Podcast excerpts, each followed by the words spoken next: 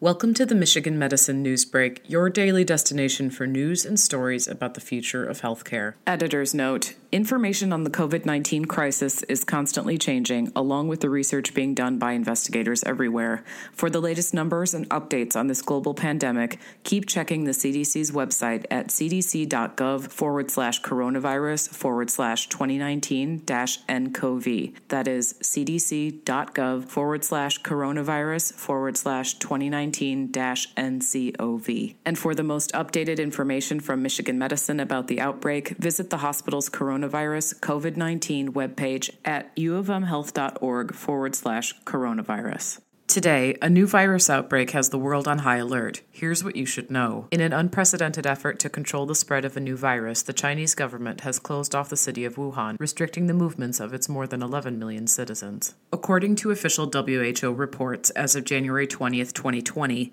the novel coronavirus called 2019 nCoV has sickened 282 people and led to six deaths, and those numbers are quickly increasing.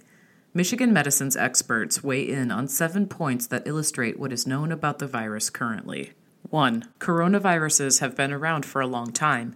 A coronavirus is a family of viruses found in many animals and people, says Adam Lauring, MD, PhD, Associate Professor in the Division of Infectious Diseases, Department of Internal Medicine, and the Department of Microbiology and Immunology. There are four known human coronaviruses that cause respiratory infections that are indistinguishable from the common cold. However, this new virus appears to be similar to two newer coronaviruses SARS, which caused an outbreak in Southeast Asia in 2003, and MERS, which circulated in Saudi Arabia in 2012, both of which were much more serious, causing severe pneumonia and death. 2. The novel coronavirus likely came from an animal. 3. Coronaviruses can cause severe respiratory distress. SARS and MERS were characterized by pneumonia leading to severe lung injury and systemic inflammation, explains Ted Standiford, MD, Chief of the Division of Pulmonary and Critical Care Medicine. Quote, the pathology for patients infected with the Wuhan coronavirus has not yet been well described, but what is known suggests a similar systemic response, pneumonia and injury to the lung, he says. Symptoms also depend on the patient's age and other health conditions, he adds. 4.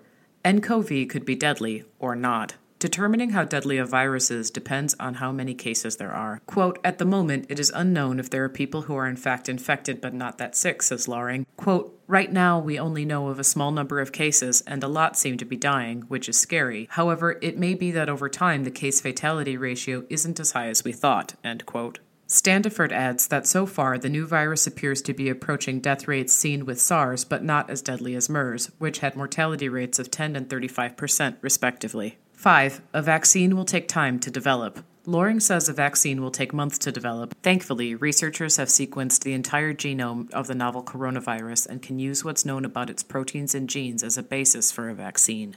6. Stopping an outbreak comes down to infection control. Standiford notes that while this coronavirus is a serious public health concern, quote, the early recognition and reporting of the outbreak by Chinese health authorities has resulted in more effective and rapid screening and containment approaches, end quote.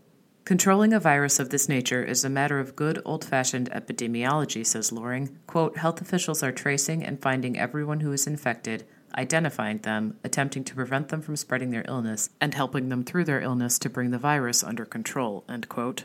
And finally, 7. Be aware but not concerned. Both Lauring and Standiford say the risk to travelers in the United States is relatively low. Health officials and hospitals are on alert and monitoring anyone traveling from China with respiratory symptoms.